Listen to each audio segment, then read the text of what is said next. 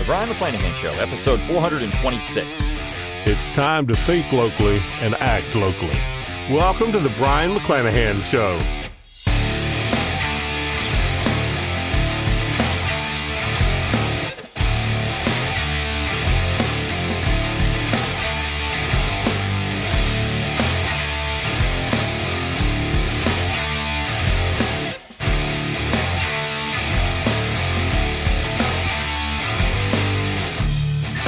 Back to the Brion McClanahan Show. Glad to have you back on the program. Very glad to be here. Don't forget to follow me on Twitter, like my Facebook page, and subscribe to my YouTube page where you can watch this podcast. You can find all those social media accounts on my webpage, brionmcclanahan.com. That's B R I O N, McClanahan.com. While you're there, give me an email address. I'll give you a free ebook, Forgotten Founders, and a free audiobook of the same title read by yours truly.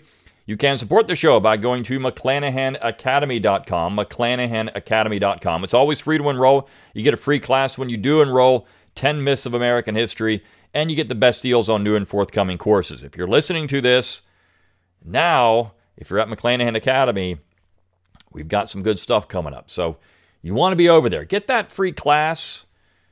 Get the free ebook by signing up to my email list. Get the free things I'm giving you. And of course, then you can support the show by purchasing one of my classes. I have a lot of classes for purchase, and that keeps this podcast free of charge. If you want to get something great out of your support, which is my classes, and support this free podcast, you can do that at McClanahan Academy. You can also click on that support tab, though, at brionmcclanahan.com if you want to throw a few pennies my way, help keep the lights on, help keep the podcast going. If you want a book plate, uh, one of my books. I can send you an autograph that way. Buy one of my books, Southern Scribblings, my latest book, 60 Essays in Defense of the Southern Tradition. It's a great book, but I've got a number of others as well, uh, including my Founding Fathers Guide to the Constitution, which I'm going to talk about in this particular podcast, at least indirectly. You can also click on that shop tab at brionmcclanahan.com, get my logo and all kinds of cool stuff. You can go to Learn True, learntruehistory.com. That's my affiliate link for Tom Wood's the Classroom. Another great website where I teach with Tom and a lot of other great faculty members. And of course, share the podcast around on social media, rate it wherever you get your podcast, do everything you can to get people seeing this podcast. I mean, that's how we grow this Think Locally, Act Locally movement. And this is a Think Locally, Act Locally episode. It's a bonus episode in many ways. It's a bonus episode because uh, I only did, I didn't do any podcasts last week. I was deathly ill.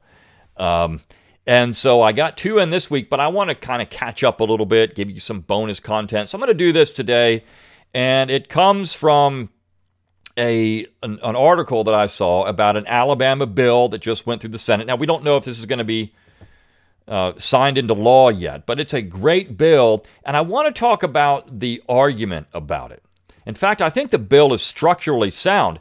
This is the state of Alabama standing up and saying, you know what, we've got federalism the court is on our side on these issues, and we need to assert our sovereignty here and defend the people of Alabama. And I applaud the Senate, particularly the senator, and I'll talk about who it is who presented this bill and took the proper steps to ensure that the people of Alabama are protected from unconstitutional federal gun grab. So this is a you know look, when we talk about thinking locally and acting locally, there's all kinds of ways to do this. I mean, look, the left likes to do it with things like uh, drug legalization and other things. The right looks at gun issues.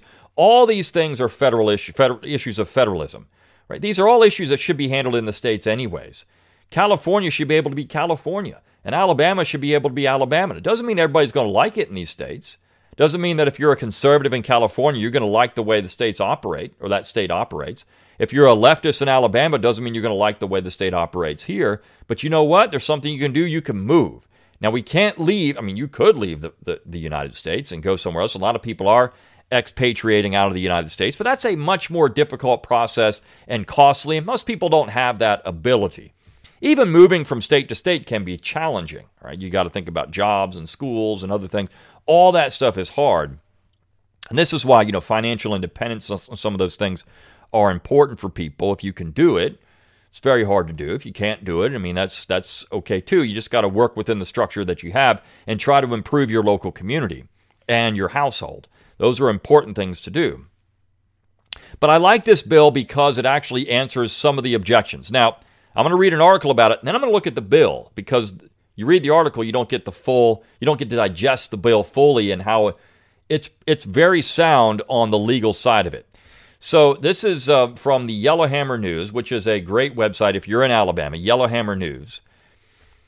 Montgomery, the Alabama Senate on Thursday passed SB 358, which would create the Alabama Second Amendment Preservation Act. Sponsored by Senator Gerald Allen of Tuscaloosa, the bill would outlaw state and local governments, including law enforcement agencies thereof, from enforcing any federal firearms act, law, order, rule, or regulation that becomes effective after January 1, 2021. The bill, the party line vote by the Senate was 22 to 5. So five people voted against it, 22 for it in the state of Alabama. Now think about what it just said, and I'm going to get into this with the bill. The bill would outlaw state and local governments, but law enforcement agencies from enforcing any federal firearms act, law, order, rule, or regulation. It doesn't say it's going to prohibit federal law enforcement agencies from doing this. If the federal government wants to send in the ATF or the FBI or the CIA or whoever they want to send in here, what's the matter, you federal federal government person? It doesn't say they can't do that. What it does is say the state resources are not going to be used to enforce federal law. Now, in some ways, this is a paper tiger uh, because when you look at a gun shop or something like that, these people have to deal directly with the FBI. So your background checks and all those things, yeah, I mean, it's um, that stuff is still going to go on because there's if you're operating a gun shop, you're involved in that, you're going to be regulated by the federal government in some ways.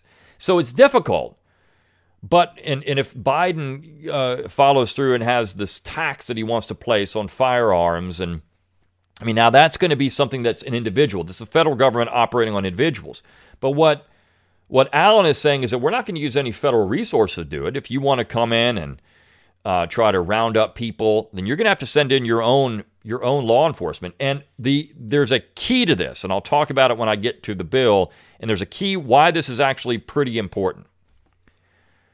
Quote, I took an oath of office when sworn to this body to defend the Constitution of this country and this state, stated Allen. As an elected official, I will do everything in my power to preserve the rights of Alabamians, especially those granted by the Second Amendment, and I will always push back on any proposals that seek to limit the freedoms bestowed, upon us. The Alabama Second Amendment Preservation Act ensures the people of Alabama are protected from any unnecessary overreach by the federal government and is meant to check, be a check on proposals that infringe on our right to self defense coming from the Biden administration or the Democratic controlled Congress, he continued. SB 358 is about safeguarding our God given rights to protect our families and homes. The Second Amendment says the right to bear arms should not be infringed upon, and with this piece of legislation, Alabamians can feel confident that their rights are being protected. Now, the other part of this that is not brought up is that it, it says that if anything is manufactured in the state of Alabama, then that would be free from federal regulation any firearms manufactured in the state of Alabama. This is another key part of the bill. And I like this part too because this is getting into the interstate commerce part of this. The federal government really can only regulate firearms if they cross state lines. So if, uh, if somebody's buying a Winchester rifle and it comes from out of state into Alabama, well, then that could be regulated. But if we're going to manufacture these here in this state, well, you can't touch it because it's manufactured in this state. It's not subject to federal regulation then. That's one part of it. The other is the non commandeering part, which I'll talk about in a minute. Senate Minority Leader Bobby Singleton, Democrat Greensboro, and Senator Roger Smitherman, Democrat Birmingham, argued that SB 358 would violate the Supremacy Clause. Of course, because these people have no clue what they're talking about. And I'm going to get into the Twitter. There was, this was live tweeted as they were going through it. I think it was uh, Singleton said that um, let, let me get in. Let me let me let me get into that what he said, which is absolutely hilarious. Singleton, this is unconstitutional because of supremacy clause. The Second Amendment already protects gun rights when it comes to constitutionality. This bill actually do, doesn't do any real harm, but it sets a bad precedent. There are children that are dying at the hands of these weapons. I've introduced a bill to ban assault weapons. Black, white, and green folks are dying at the hands of guns. We had a few Martians come into town. I mean, this is how ridiculous the, the rhetoric here is. Green folks. This is about nothing, he said. We're going to waste legal fees defending this unconstitutional bill. Uh, but I mean, ridiculous, right? So, what's going on here is these people are opposing it because they think it's going to violate the supremacy clause of the Constitution. The supremacy clause only applies to laws that are made in pursuance thereof, and you can't find, you can't find anybody in the founding generation that would suggest that laws that regulating firearms are made in pursuance of the Constitution. Now, unless they are telling people how to be armed. The general government actually prescribed in the late 18th century that men had to have a firearm and a certain amount of powder and ammunition because they were in the militia. So they could arm you, but they cannot disarm you. And by regulating firearms in this particular way, you are disarming people. Now, the states can do this all day if they want to. I mean, this is something I've said over and over again. If California wants to have strict gun control legislation, it can do it. We can argue whether that's good or bad, but it can certainly do it. Now, we know the Supreme Court is waiting on this with a couple of rulings that incorporate the Second Amendment against the states, essentially. And so this becomes an issue with California. But the fact is that if you follow a real federalism model, well, then uh, the certainly the state of California, the state of Massachusetts can regulate firearms, and the state of Alabama can have a very open state when it comes to firearms. That's how federalism is supposed to work. This is what Madison talked about over and over again in the Federalist Essays, if you just want to rely on those. And in fact, the bill brings up the Federalist Essays. Let me go back to the story. We don't need a Second Amendment Preservation Act in the state of Alabama, said Singleton. The Constitution does that already. Well, of course, he's talking about incorporation, but he wouldn't agree with that if it wasn't for that Supreme Court ruling. He noted the bill really does no harm before he adding that it does not like the measure, uh, message it sends. So let's look at the bill. I'm going to go through the first part of this particular bill. And it, it's written well. So, being enacted by the legislature of Alabama, this act shall be known as the, and may be cited as the Alabama Second Amendment Preservation Act. The legislature finds and declares all the following. One, the Second Amendment to the United States Constitution protects an individual's right to keep and bear arms and further provides that the right to keep and bear arms may not be infringed. It is the intent of the legislature to protect Alabama employees, including law enforcement officers, from being directed through federal executive orders, agency orders, statutes, laws, rules, or regulations that violate their oath of office and individual rights affirmed under the Second Amendment of the United States Constitution and Section 26 of the Alabama Constitution. Okay, so need to get into the, the Alabama Constitution of 1901. Pursuant to and in furtherance of the principles of federalism enshrined in the United States Constitution, the federal government may not commandeer the state's officers, agents, or employees to participate in the enforcement or facilitation of any federal program not expressly required by the United States Constitution. I mean, this is true. The Supreme Court has ruled in this case, and they actually bring up the cases.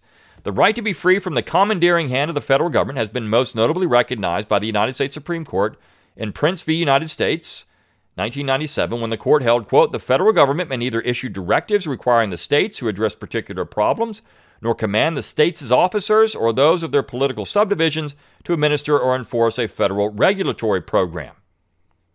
This is 100% true. And then he brings up Federalist 46. Federalist 46 is an awesome essay, okay? And it's an awesome essay because essentially Madison outlines nullification. That's what he does in it. And the Virginia Resolves of 1798 are essentially built off of Federalist 46. The anti commandeering principles recognized by the U.S. Supreme Court and Printz are predicated upon the advancement I'm sorry, the advice of James Madison, who in the Federalist number 46 argued for a refusal to cooperate with officers of the Union when faced with unconstitutional federal measures or constitutional but unpopular federal measures. So, right at the beginning, you've got anti-commandeering, you've got originalism in this, you've got the you've got an issue with the Constitution, you've got I mean, this is good stuff. You've got the Alabama Constitution. This bill is written well. Notwithstanding any provision of law to the contrary, no public funds of the state or any political subdivision of the state may be allocated for the implementation, regulation, or enforcement of any executive order or directive issued by the President of the United States, nor of any act of the United States Congress that becomes effective after January 1, 2021, that regulates the ownership, use, or possession of firearms, ammunition, or firearm accessories. All right, so there you go. It says we're not going to spend any money to do anything to enforce these laws. Notwithstanding any provision of law to the contrary, no property of the state or any political subdivision of the state shall be allocated for the implementation, regulation, or enforcement of any executive order or directive issued by the President of the United States or any act of the United States Congress that becomes effective after January 21 that re- regulates the ownership, use, or possession of firearms, ammunition, or firearm accessories. So the, say this now. Uh, any appointed or elected uh, official, officer, employee, or agent of the state, or any political subdivision of the state who knowingly violates this section on a first violation shall be guilty of a Class C misdemeanor and shall be fined not less than $500 or more than $5,000. An appointed or elected official, officer, employee, and agent of the state, or any political subdivision who knowingly violates this section on a second or subsequent violation shall be guilty of a Class B misdemeanor, and you get $1,000 or $7,000. Section 3. Upon the adoption of this rule, of a rule, order, ordinance, resolution, or any official policy by a political subdivision of the state which intentionally requires actions that violate Section 2, a resident of the state may file a complaint with the Attorney General. If the Attorney General de- determines that a complaint filed under Subdivision 1 is valid, the Attorney General may petition the court to compel compliance with the Act. Upon finding the political subdivision is in violation of Section 2, the court shall award the Attorney General reasonable expenses incurred in obtaining relief. Following the year in which, the, which a final judicial determination in an action brought under this section is made that the political subdivision has intentionally required actions that violate Section 2, all state grant funds for the political subdivision shall be denied for the fiscal year. So that's pretty, I mean, that's some good teeth right there. You're knocking out some funds for the state. And then the legislature finds and declares all that these are declarations by the legislature. And I like this. The 10th Amendment to the United States Constitution guarantees to the states and the people all powers not granted to the federal government elsewhere in the United States Constitution and reserves to the state of Alabama and its people certain powers as they are understood at the time that Alabama was admitted to statehood in 1819. And the guarantee of these powers is a matter of contract between the state of Alabama and its people and the United States as of the time that the compact with the United States was agreed upon and adopted by Alabama and the United States in 1819. So, going back, you're going to 1819, that's when Alabama became a state. So, you're saying that this is how it was understood in 1819. That's looking at an originalist argument to an extent. The Ninth Amendment to the United States Constitution guarantees to the people rights not granted in the United States Constitution reserves to the people of Alabama certain rights as they were understood at the time Alabama was admitted to, into statehood and the guarantee of these rights is a matter of contract between the state of Alabama and its people and the United States at the time they became a state, 1819. Section 3. The power to regulate interstate commerce is vested in the several states on the 9th and 10th Amendments to the United States Constitution. Intrastate commerce, not interstate, intrastate commerce. So, because the government can regulate intrastate commerce, and Barron v. Baltimore is very clear on this, it doesn't pass state lines, it's intrastate commerce. Now, I know the Supreme Court, you're going to get into other Supreme Court cases where they've, they've kind of overdone Barron v. Baltimore, but yet, this is still a legal issue. As Joe Biden says, no, no amendment is absolute. No Supreme Court case is absolute. None of this is absolute. This is true in a way. Amendments can be overturned. Supreme Court cases can be overturned. The Second Amendment of the United States Constitution reserves to the people the right to keep and bear arms, as that right was understood at the time that Alabama was admitted to statehood in 1819.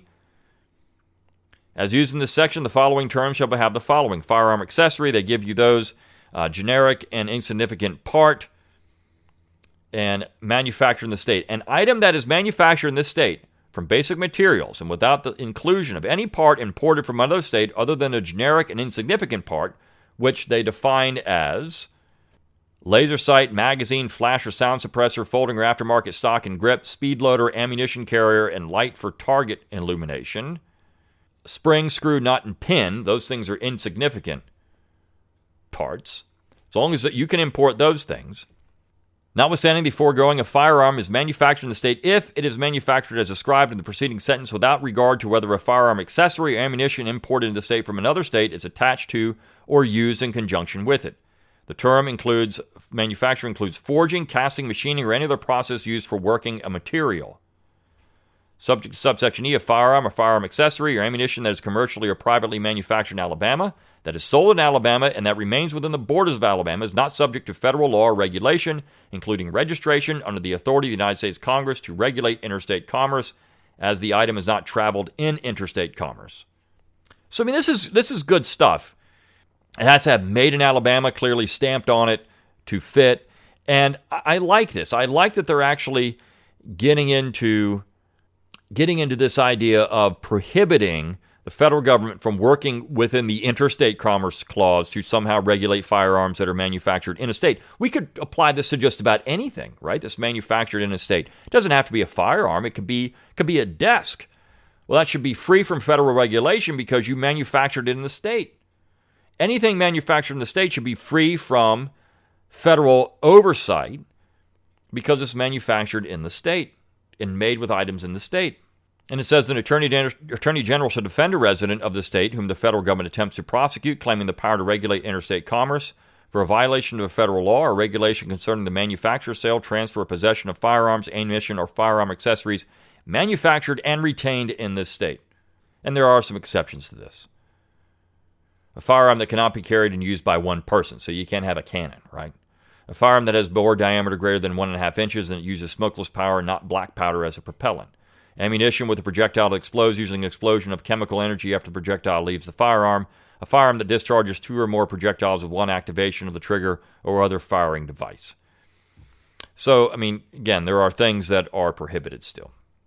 Um, and then Section 5 says the following federal acts, laws, ex- executive orders, administrative orders, court orders, rules, and regulations shall be considered infringements on the people's right to keep and bear arms as guaranteed by the Second Amendment to the United States Constitution within the borders of the state, including but not limited to all the following any tax, levy, fee, or stamp imposed on firearms, ammunition, or firearm accessories not common to all the goods and services that might reasonably be expected to create a chilling effect on the purchase or ownership of those items by law abiding residents of the state. Now, this is the part that. Eh, this is going to operate on gun shops.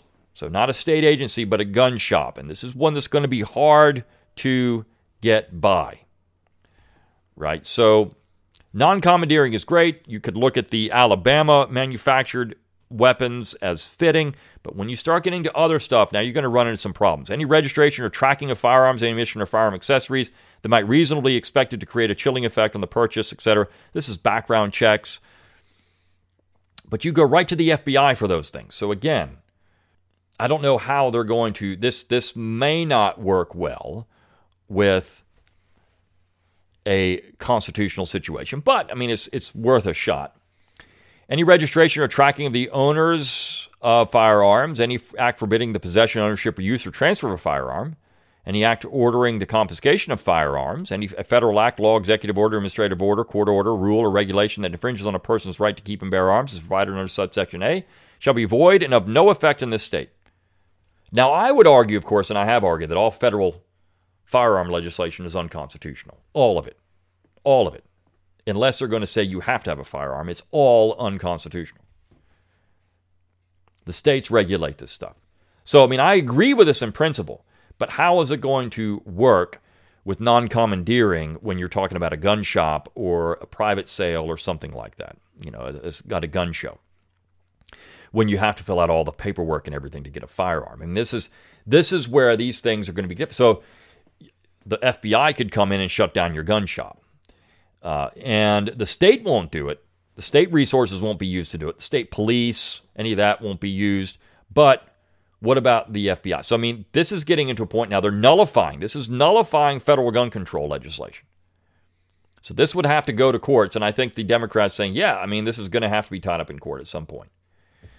Um, but, you know, arguing under the supremacy clause doesn't really work here because, I, I mean, you can make a case that all federal firearms legislation is unconstitutional.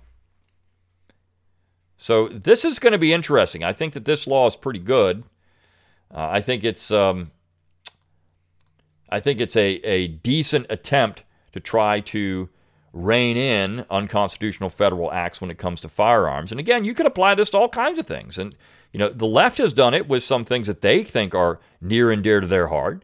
So this is a this is a reaffirmation of federalism, and I like that, and I think that's an important part of this. Okay, so again, this is a bonus episode of the Brion McClanahan Show for the week. I got three in this week. Normally, I'm only uh, right now I'm only doing two. I might get back to doing more.